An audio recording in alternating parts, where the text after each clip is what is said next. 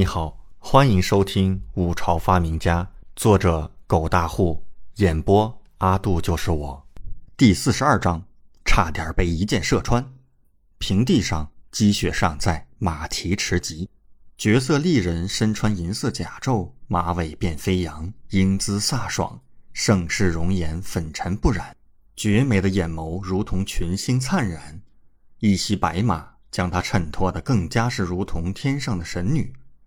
李准看着对方正在拉弓搭箭，追击一只飞奔的鹿，整个人都要看呆了。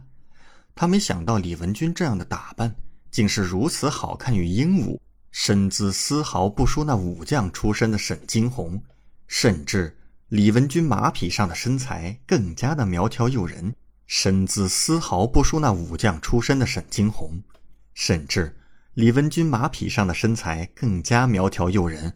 贴身的银色甲胄完全无法掩盖她的细柳腰和挺翘蜜臀，简直堪称完美。不愧是天下第一美人啊，真是要命啊！李准心里暗呼，他是第一次看到李文君如此打扮，更没想到李文君也是一大早便上山捕猎。话说他上山这么早做什么？李准看着李文君干净利落地射出一箭，直接杀死那头鹿。整个动作行云流水，丝毫不拖泥带水，内心更是惊诧。李文君的马术和射术之精湛，不是自己能够相比的，甚至强的不像话。李文君成功猎杀一头鹿，翻身下马，用匕首取出箭矢后，那些搬运猎物的侍卫便赶到了。殿下，嗯，赶快搬回去吧。李文君神色平静，淡然吩咐了一声，再次翻身上马。英姿飒爽，然后继续前进。不过他前进的方向是朝着李准藏身的地方。李准当下一惊，连忙想要离开。他原本想要看看李文君这么早上山捕猎到底是为什么，但是没想到他竟然朝着自己的方向来了。这还怎么躲？李准可还不想被发现呢。他即刻飞奔，想要尽快骑马离开。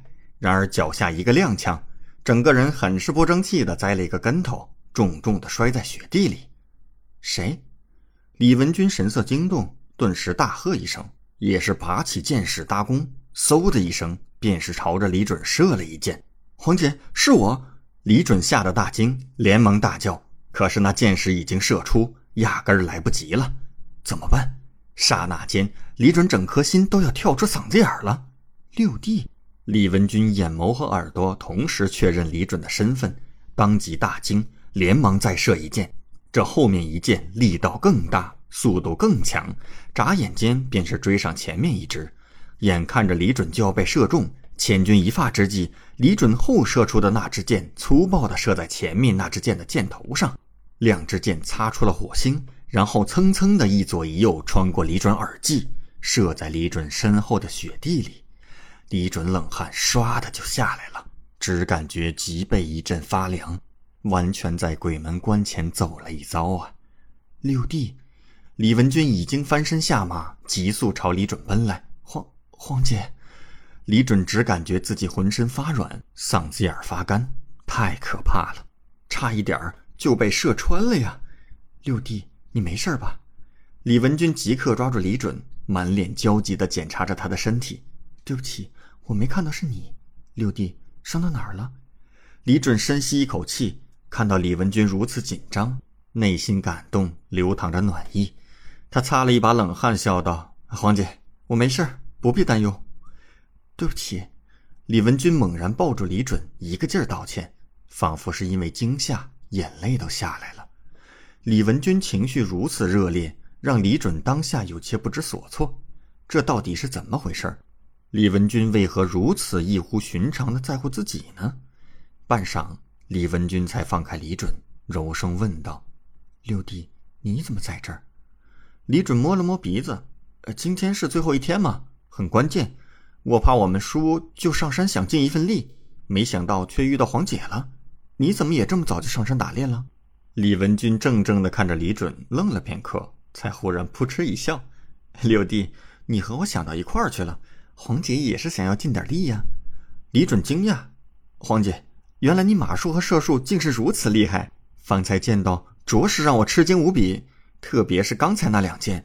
虽然不清楚你的射术和赵菲儿相比怎么样，但是刚才那一手太厉害了，只能用超凡绝伦来形容。”李文君嫣然一笑，柔声问道：“六弟，那你打了多少猎物了？”李文君知道李准射术和马术都不行，可能一只都没有捕到。多少？李准摸了摸鼻子，眼神立刻变得有些古怪。感谢您的收听，请继续收听下一集。